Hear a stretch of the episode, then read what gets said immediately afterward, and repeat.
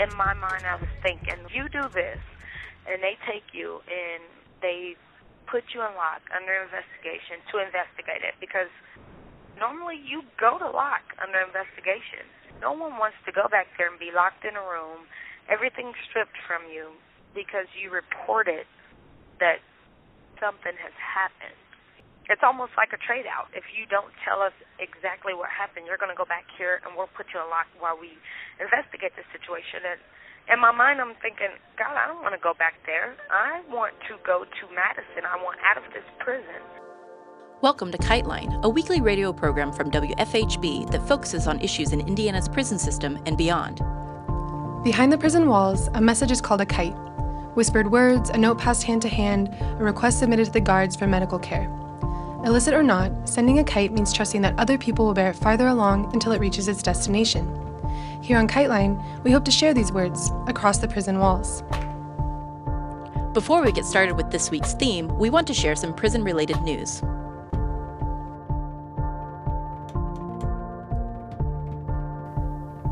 The Texas Department of Criminal Justice has a list of books banned for prisoners that's over 10,000 titles long. Among the banned books are The Color Purple, Freakonomics, and Monty Python's Big Red Book. Also forbidden is a collection of Shakespeare sonnets. The books that the department permits prisoners to read include Adolf Hitler's Mein Kampf and two by former Ku Klux Klan Grand Wizard David Duke. What books are allowable or not in Texas prisons is decided mostly by mailroom staff. Some of the criteria the staff uses to categorize books involve content and imagery. Many books are banned because the staff thinks that their bindings or covers could be used to smuggle contraband. When asked about the Duke and Hitler books, a Department of Corrections spokesperson told the Dallas Morning News that they conform to state guidelines and don't violate prison rules. United States Coast Guard has been detaining captives off the Pacific coast of Latin America for as much as three months at a time. The Coast Guard was deployed to this region as part of the so called War on Drugs under the direction of former State Department Southern Command Chief and current White House Chief of Staff John Kelly. According to the report, the Coast Guard has been detaining people on its cutters for months at a time, shackled and deprived of basic amenities such as bathrooms. These detainees are often eventually sent to Miami, where they face criminal charges. The Coast Guard claims its practice of indefinite detention is justified, as its captives are not technically under arrest until they are on U.S. soil, and therefore are not privileged to legal protection.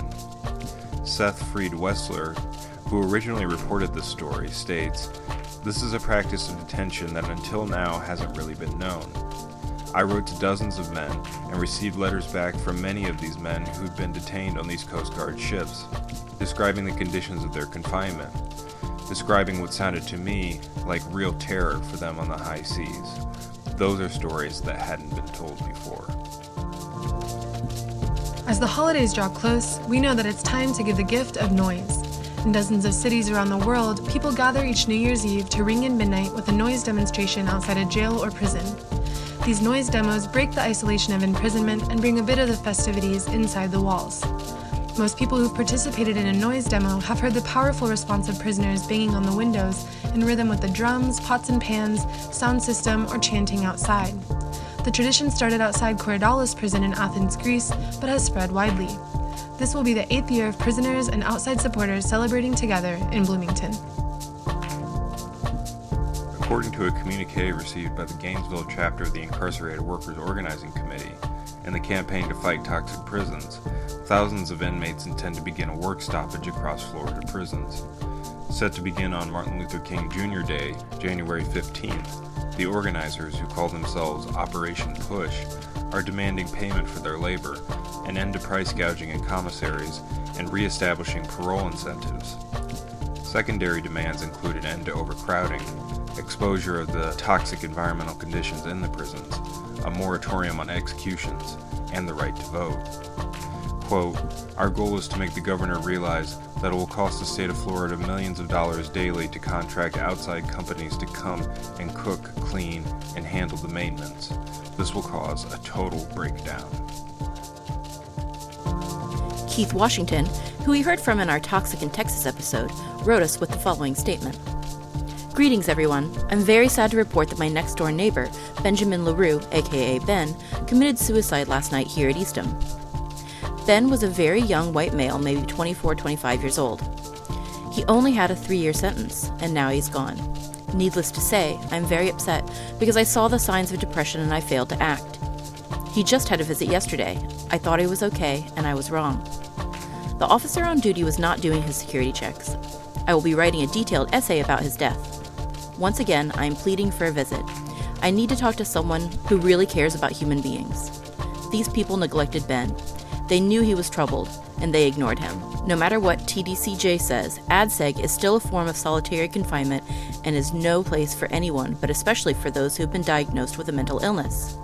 Eastham ADSEG unit is a torture and abuse camp. Although I may sound upset, I'm strong and my resolve to expose and fight against abuse and injustice is strengthened. His name was Benjamin LaRue and his life mattered. In solidarity, Keith Malik, Washington.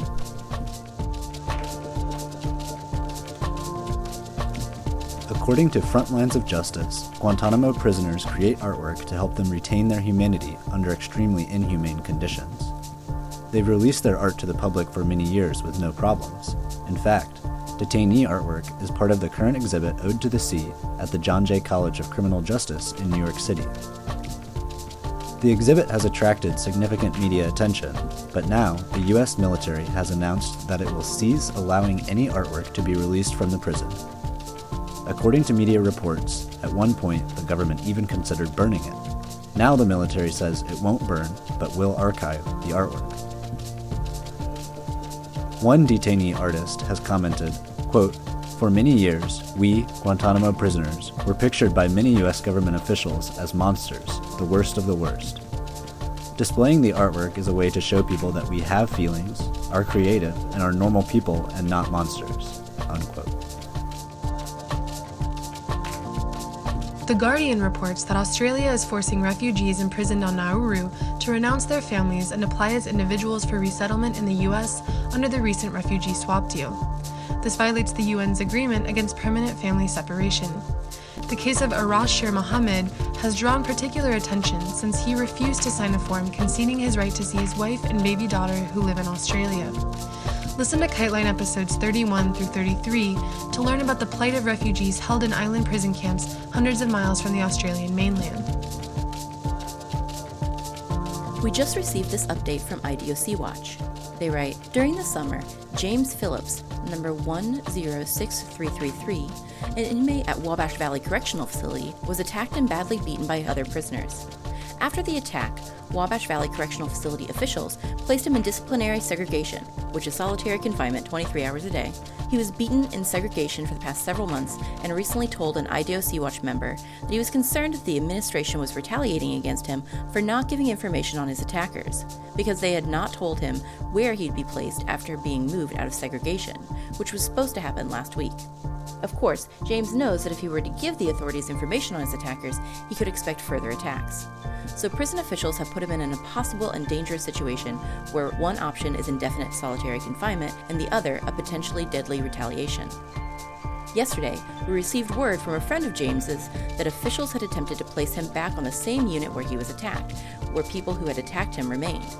When James refused to return there out of fear for his safety, staff charged him with a Class C conduct violation, confiscated his TV and property box, put him back in segregation, and removed IDOC Watch advocates from his approved call list. IDOC Watch says that people can call the Wabash Valley Correctional Facility Superintendent Richard Brown, Indiana Department of Corrections IDOC Central Office, and Indiana Governor Eric Holcomb to demand James be returned to a general population unit where he doesn't have to fear for his safety or transferred to a different facility. They also say that you can demand that his property be returned and IDOC Watch Advocate's numbers returned to his approved calling list. A sample script and more information can be found on the IDOC Watch website. This week features our second segment on PREA, the Prison Rape Elimination Act. Last week, we heard from Irene, who is being held in the Indiana Women's Prison. Irene described her run ins with PREA, leading to a broader analysis of the failure of prison bureaucracies to meaningfully respond to real abuse. At the same time, she shows how these bureaucracies use PREA to police and prevent even platonic consensual contact between female prisoners. We encourage you to listen to Irene in last week's episode, which you can find on our website.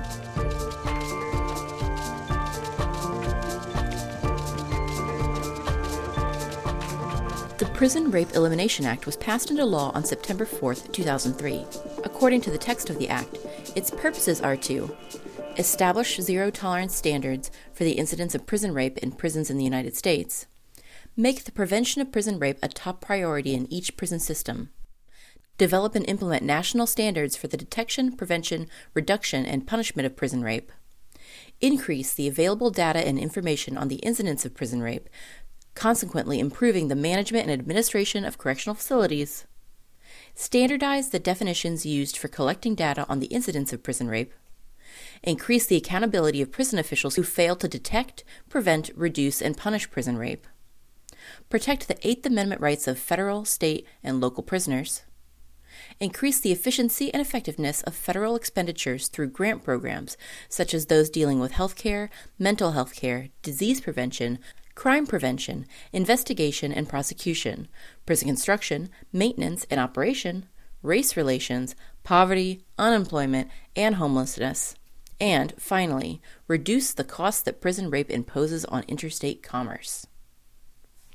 The Act was the first federal law passed dealing with the sexual assault of prisoners. The Act was passed by both houses of the U.S. Congress and subsequently signed by President George W. Bush in a White House ceremony on September 4, 2003. The Act aimed to curb prison rape through a quote unquote zero tolerance policy, as well as thorough research and information gathering. The Act called for developing national standards to prevent incidents of sexual violence in prison. It also made policies more available and obvious. By making data on prison rape more available to the prison administrators, as well as making corrections facilities more accountable for incidents pertaining to sexual violence and of prison rape, it would be more likely to decrease the crimes. PREA covers juvenile detention facilities as well as adult ones, plus all federal immigration detention centers. One of its major components was the establishment of the National Prison Rape Reduction Commission, charged with undertaking a study of the comprehensive effects of prison rape and its occurrences. Congress, within the text of PREA, conservatively estimates that at least 13% of inmates in the U.S. have been sexually assaulted in prison. The total number of inmates who've been sexually assaulted in the 20 years before the passage of PREA probably exceeds 1 million. Robert Weisberg, with co author David Mills, argued in Slate in October 2003 that PREA did little more than collect data. Writing in the Huffington Post, Mike Farrell said, quote, the Prison Rape Elimination Commission meets periodically to study the impact of prisoner rape. While they study, rape continues. Unquote. NPR reported all states have to put the new standards into place, including things like training staff to stop sexual assaults and report them properly, and providing victims with rape kits and counseling. Then states have to pass an audit. If they don't pass, or if they don't want to go through the audit, they will lose 5% of their federal prison grant funding. Statistically, half of adult inmates who report being victimized say they are victimized by staff. A 2015 story in the New York Times says the most recent national inmate survey by the Department of Justice found that sexual victimization was reported by 3.1% of heterosexual prisoners, 14% of gay, lesbian, and bisexual prisoners, and 40% of transgender inmates. Up next, we have a passage from Victoria Law's book, Resistance Behind Bars, dealing specifically with PREA and its impact on female inmates. Technically, it's legal legislation against sexual abuse. Criminalization has done little to ameliorate the problem of sexual abuse in women's facilities. In Ohio, sexual activity between prisoners and prison employees is considered sexual battery. Under Ohio state law, employees face a third degree felony charge punishable with one to five years in prison and a $10,000 fine. The law has not deterred dozens of employees who have been fired but not prosecuted for sexual activity with prisoners. In 1996, the New York State Legislature changed its penal law to make any sexual contact between a prisoner and prison employee non consensual. Legislators cited Bedford Hills as only one example of a state correctional facility for women where female prisoners have been and continue to be impregnated by employees of such facilities. The state's Department of Correctional Services even advocated for this change because of the prevalence of sexual abuse by staff.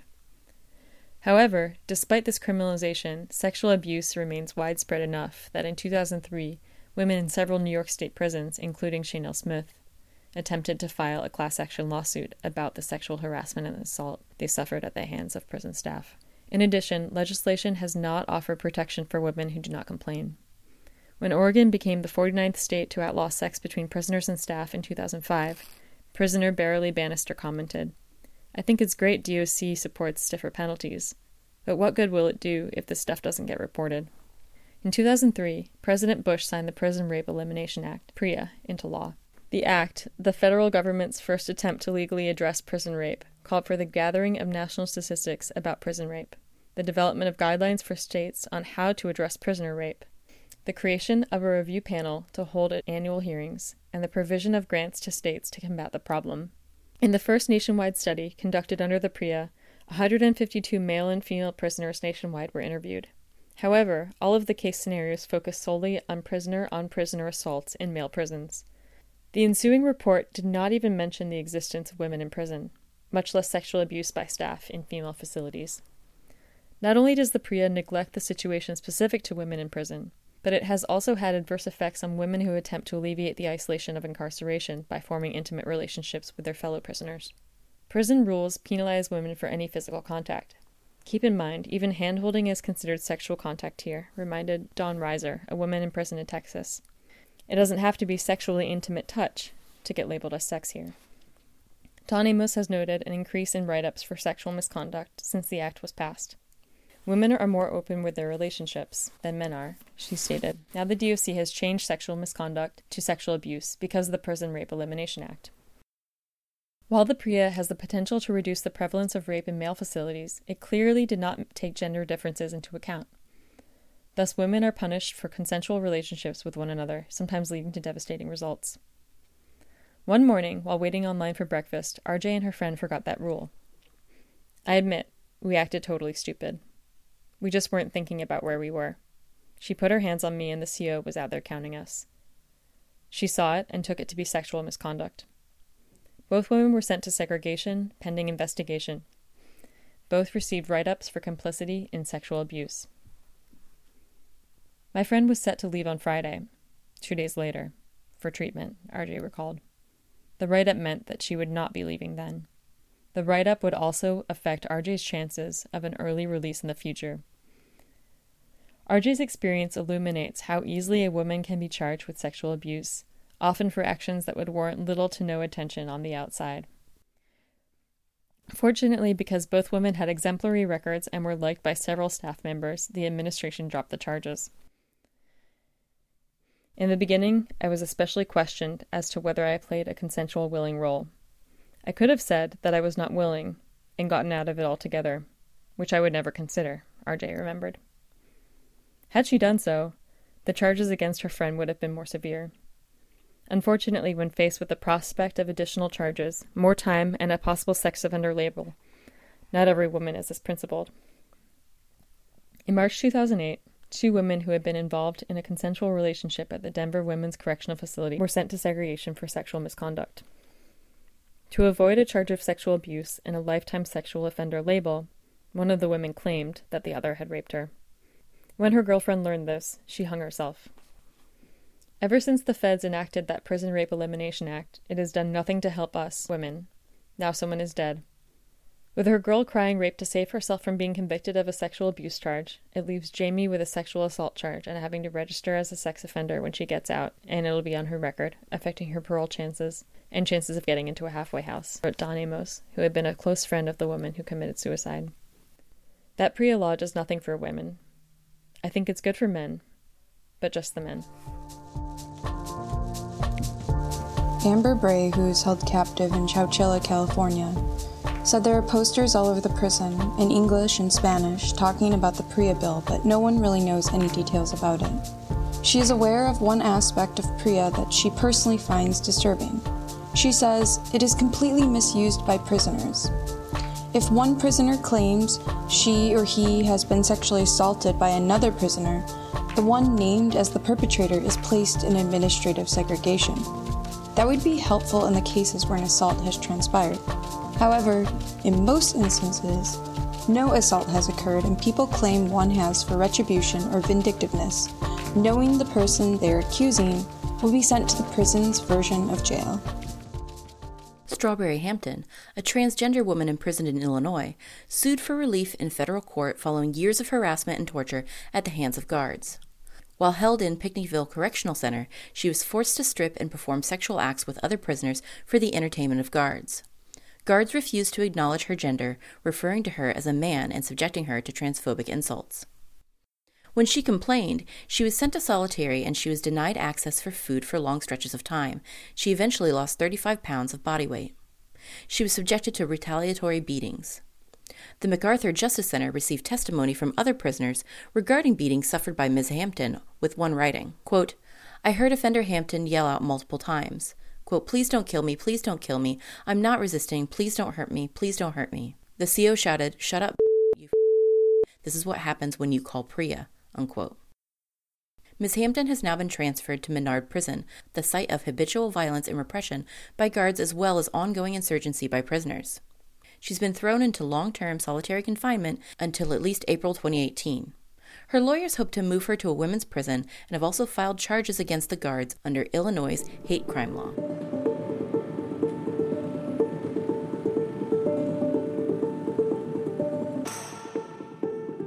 Jennifer Wedkin writes that Additionally, an inmate complaint will rarely result in legal sanctions for the perpetrator or prison authorities, despite the fact that the Supreme Court has held that placing an inmate at risk of sexual assault with deliberate indifference can be a violation of the Eighth Amendment.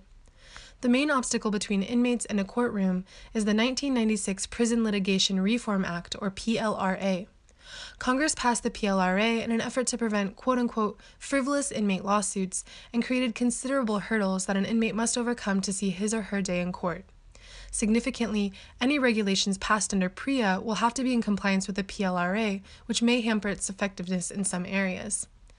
She writes that in cases of sexual assault, inmates are most often stymied by two PLRA requirements an exhaustion of all administrative remedies and a showing of physical harm. If a prisoner fails to comply with the technical and often arbitrary requirements of the administrative procedures, or if the inmate misses one of the filing deadlines, which may be as short as 48 hours, his or her right to sue is forever forfeited.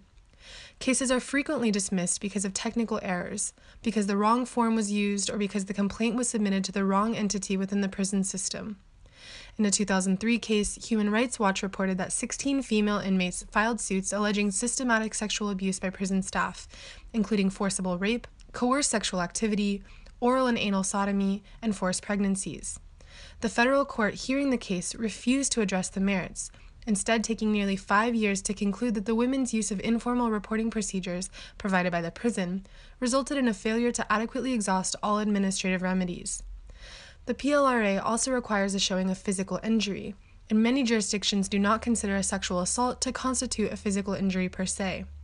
This provision in particular is frequently relied upon to dismiss claims by victims of sexual assault who frequently have no proof of physical injury due to delay in reporting, lack of additional violence during the assault, or inadequate prison medical providers who often do not have the resources or willingness to administer a rape kit. Advocates hope the final PREA regulations will provide more services for inmates and more accountability for prison administrators. However, while the regulations may be able to ease some of the administrative burdens currently on inmate victims, it will not provide a private cause of action, and the PLRA will still dictate access to courts.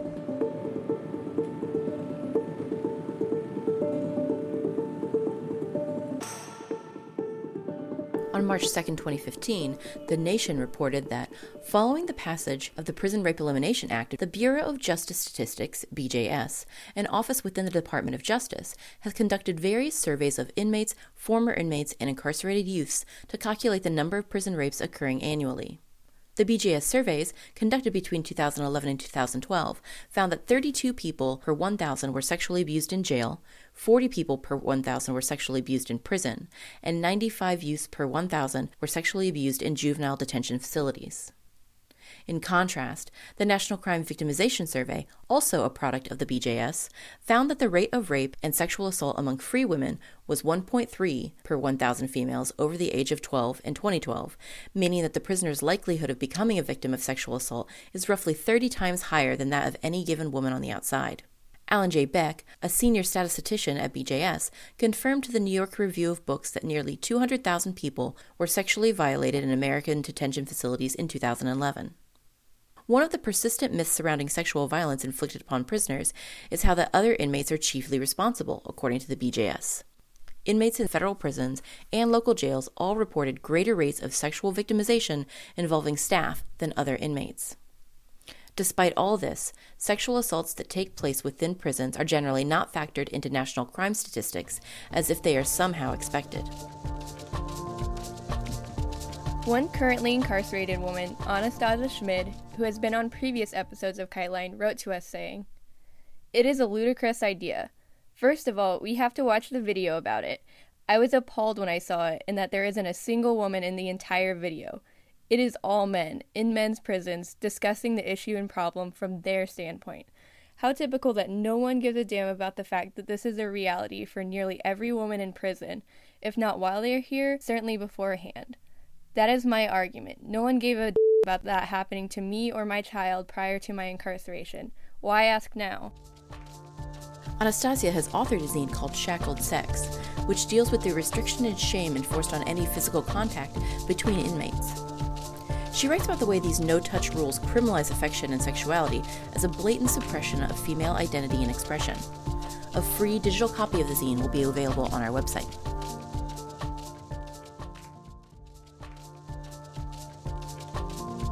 In a report submitted by Human Rights Watch to the UN Committee Against Torture, the organization said, quote, the Federal Prison Rape Elimination Act, PREA, was enacted to help combat sexual assault in confinement facilities a landmark piece of legislation designed to prevent, detect, and respond to sexual assault in confinement facilities, PREA has yet to be fully implemented.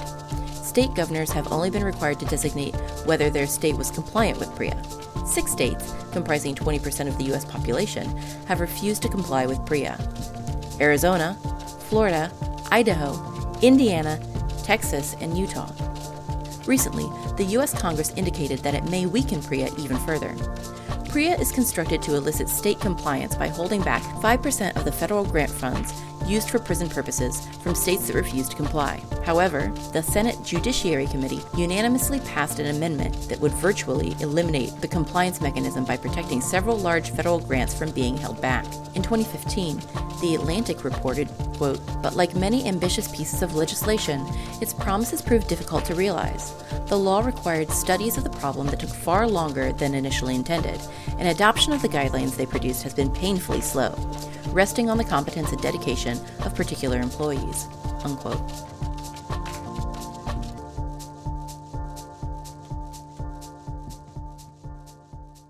This has been Kiteline. Anyone affected by the prison system in any form is welcome to write us via our P.O. Box, Kiteline Radio, P.O. Box 2422, Bloomington, Indiana 47402. Kiteline wants your feedback. You can reach us via email at kitelineradio at gmail.com or find us on Facebook.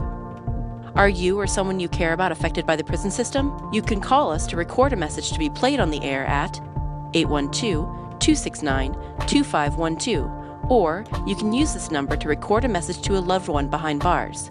You can hear previous episodes of our show or get more information on the prisoners or stories covered on Kiteline at our website, kitelineradio.noblogs.org. You can also find our podcast on iTunes. Kiteline is intended as a means of communication between people across prison walls. We are not responsible for all views expressed on the program. WFHB, its contributors, or any affiliates airing this program are not responsible for the views expressed on the show. This has been Kiteline. Join us every Friday at 5:30 p.m. for more stories, news, and insights about the impact of prison on our communities. Thank you for listening.